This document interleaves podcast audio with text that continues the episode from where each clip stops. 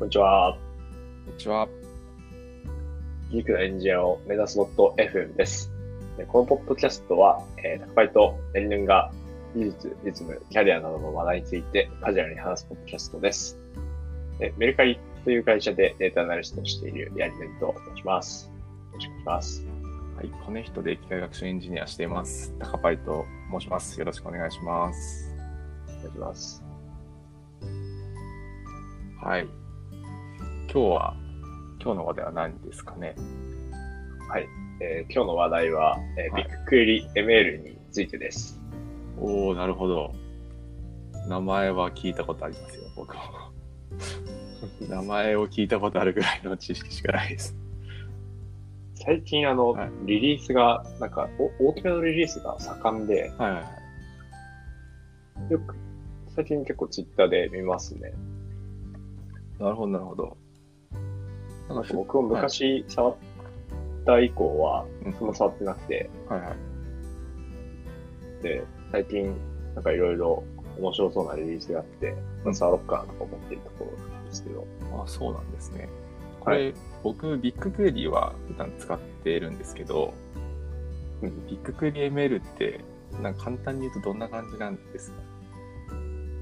ものすごく簡単に言うと、はい。SQL で機械学習ができるああ、なるほど、なるほど。へえ。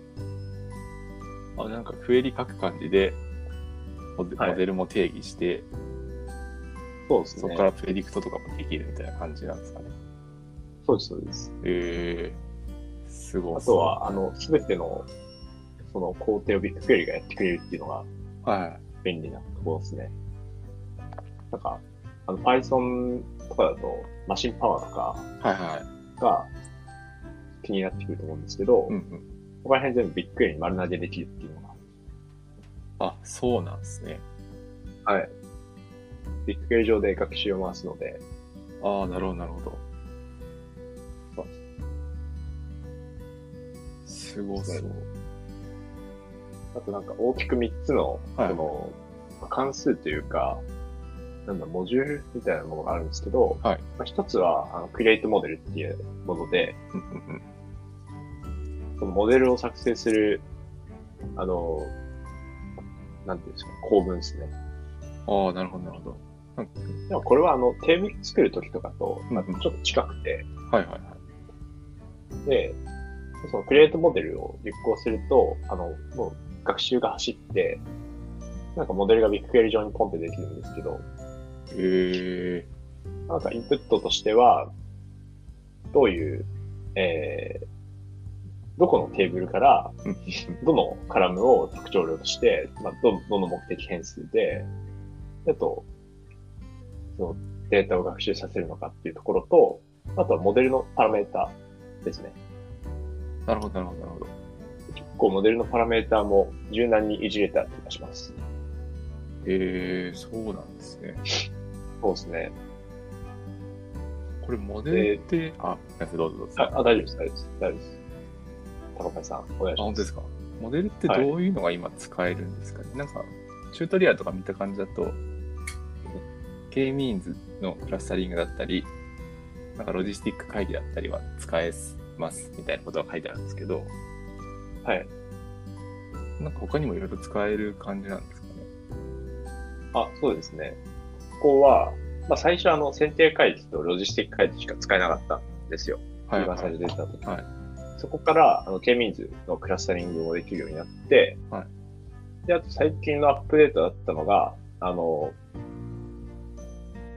ボートと、あと X2 ブーストと、あとオート ML テーブルズっていう感じなんですけど、なので結構、なんでしょう、あの、実践的になってきたなっていう感じがしますね。なるほど、なるほど。で特にあの、オート ML テーブルズのアップデートっていうのは、はいあの、なん結構すごくて、はい、はい。なんか OTML テーブルズって、あの、あの GCP のメニューから OTML テーブルズ選んで、うん、うん、うん。でデータインポートしてっていうのを、あの UI で、UI 上でやっていく感じだったんですけど、はいそ。れを、あのもう、モデルのタイプ OTML テーブルズ、ななんだろうな、OTML テーブルズだっけなんかモデルのタイプで AutoML テーブルズで選ぶ、選んで、特徴量を入れると、もうそれで、あの、勝手に AutoML 走らせてくれるみたいな。えので、こう設定とかが楽みたいですね。ー、あ、そうなんですね。はい。そうですね。じゃあ結構、最近も開発が進んでてうん。って感じなんですね。これコンスタントですね。あ、すみません。なんか、7月の1日に、はいえー、あの、時系列モデルのサポートもされましたね。ああ、なるほど、なるほど。でこれ結構多分便利で、はい SQL をかけるあのマーケターの方とか、うんうんうん。SQL って結構あの汎用的な好きだと思うんですけど、はいそういった方でも手軽に時系列予測ができるっていうのがうんうんうんうん。かなり便利なんじゃないかなと思ってます。確かにそうですよね。あなんかそこまでめちゃくちゃいい精度が出るかどうかちょっとわかんないんですけど、結構手軽に低コストで、はいざっくりとしたあの時系列の予測ができるとすごい便利そうですね。そうですね。あとは、さっきちょっと言いかけたんですけど、みあの3つあの、えっ、と、構文があるって言ってたんですけど、一、つは、さ今説明したクリエイトモデルで、もう一つが、えっと、ml.evaluate っていうのがあるんですね。で evaluate は、なんかいろんなあの機械学習モデルって、評価指標うんうんがあると思うんですけど、なんか、例えば分類だったら、どう忘れしちゃった。え AUC か。はいはい AUC とか、あとはログロスとか、まあいろいろあると思うんですけど、はいはいはいなんかそういうのをあバッと出力してくれる。へえー。あ、なるほど。そういうのも用意されてるんですね。はい。と、あとは、あの、ML プレディクトっていう、うんうんうんあの、モデルを使って、新しいデータだったりと予測してくれる関数があります。はいはい。なるほど、なるほど。そうですね。大きくはその3つで、あとなんか他にも、なんかいろんなこ混同行列、 confusion matrix うんうん出力してくれたりとか、あとは、あの、重みを出してくれたりとか、はいはいはい。あの、変数の重みしてくれたりとか、結構いろいろ活用されてますね。その変数の重みとかも、なんか可視化されて、グラフとかで出てきたりするんですか、これはグラフでは出ないあ、グラですフやっ。てないですか？さすがに。はいただ、あの、ビッグクエリ、ビッグクエリと、あとデータスタジオはいはいはい。っていう、あの、Google の可視化の、えープロダクトがあるんですけど、はいすごく親和性高くて、うーん。ビッグクエリのクエリ結果からデータスタジオに、あの、飛ぶことができるんですよね。はいはいはいはい。その、なんかデータを探索するっていうボタンが出てきて、はいそれを押すと、そのクエリ結果をデータソースとした、あの、なんか、簡単な可視化ができる。ああ、あなるほど。その変数、そうそうで変数の重みをうまく整理して、そのデータスタジオで可視化みたいなことができるんで、ああ、いいっすね。そうですね。これってクエリの中で特徴量も自分で作っていくみたいな感じになるんですかね。クエリを駆使してというか。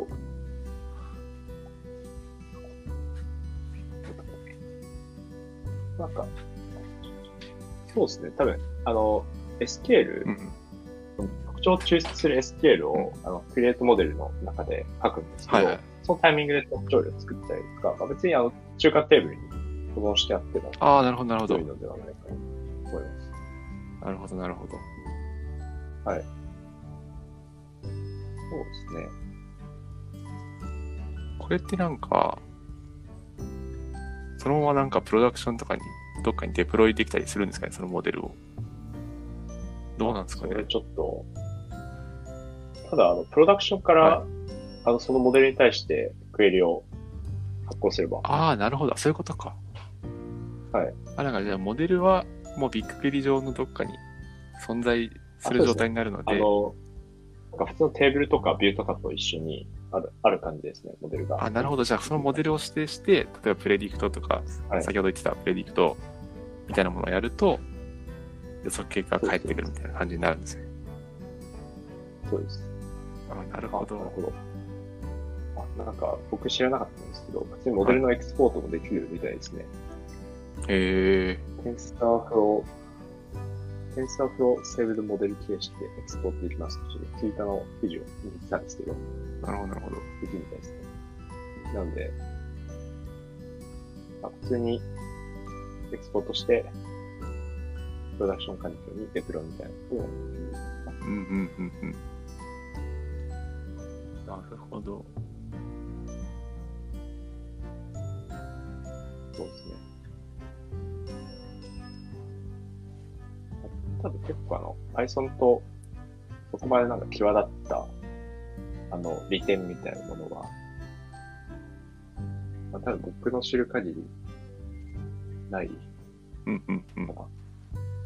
多分あの、Python にすごいあの慣れ慣れている方がを使うっていうのは、あんま考えづらいかっていう。はいはいはい。やっぱ一番の利点は、Wikipedia 上で全部が完結するっていうのが、一番の利点かなと思いますね。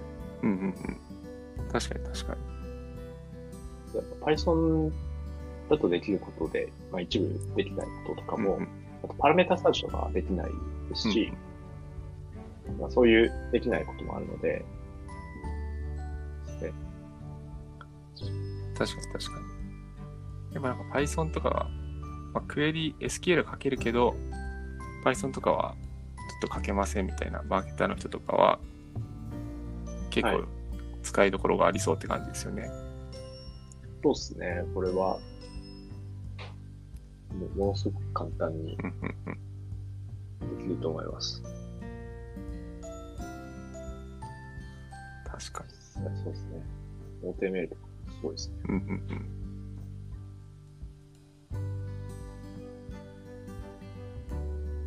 確かに。ビッグクエリにデータが全部あって、まあデータ、いデータ量はめちゃくちゃ多いですみたいな時に、まあ本当に、機械学習使えるのか、このデータにみたいな時に、パッと試せるみたいなところはあるのかもしれないですね。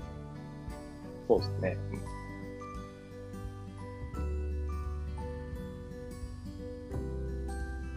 あとは、なんかテーブル、ビッグクエリのテーブルと同じように、はいモデルの情報もあの UI 上で見れるんですけど、なんかそこがあのちゃんと、なんかモデルを再学習させたときに、勝手にバージョンを管理してくれたりとか、へえ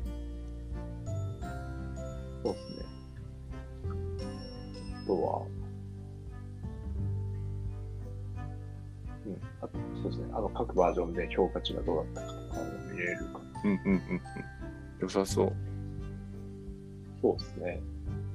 その管理を自動的にやってくれるのはいいですね。そうですね。結構丸投げできる感じですね。うんうんうんうん。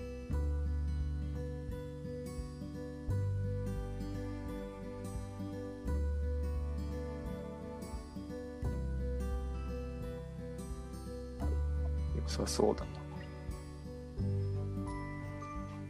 で、このちょっと、この土日の時間を使はって、改めて触り直してみようと思います。ぜひぜひ。これなんで、あなんかあれですけど、いなんでこれ、触り直してみようかなって思ったんですか、あ、あの、最近のリリース、はいはい。あの、時系列モデルとか、うんうんうん。あとは、大手メールちょっと個人で試せない、あの、た高そうなあはい試せないんですけど、高いですね。エクスティブーストとかはは、まあ、一回触ってどんなもんかなっていうのを確かめたいですうんうんね。うんうん。確かに確かに。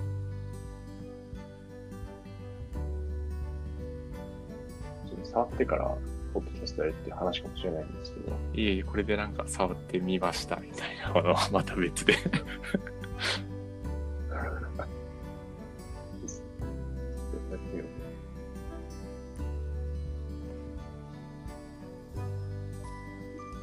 ということで、はい。こんな感じでしょうか。そうですね。はい。はい。というわけで、本日はビッグゲームメールについてお話しさせていただきました。で、えー質問、コメントは、えー質問箱や、あとは Twitter のハッシュタグ、リークアンスコエンジニアでお待ちしております。はい。ご視聴ありがとうございましたご。視聴ありがとうございました。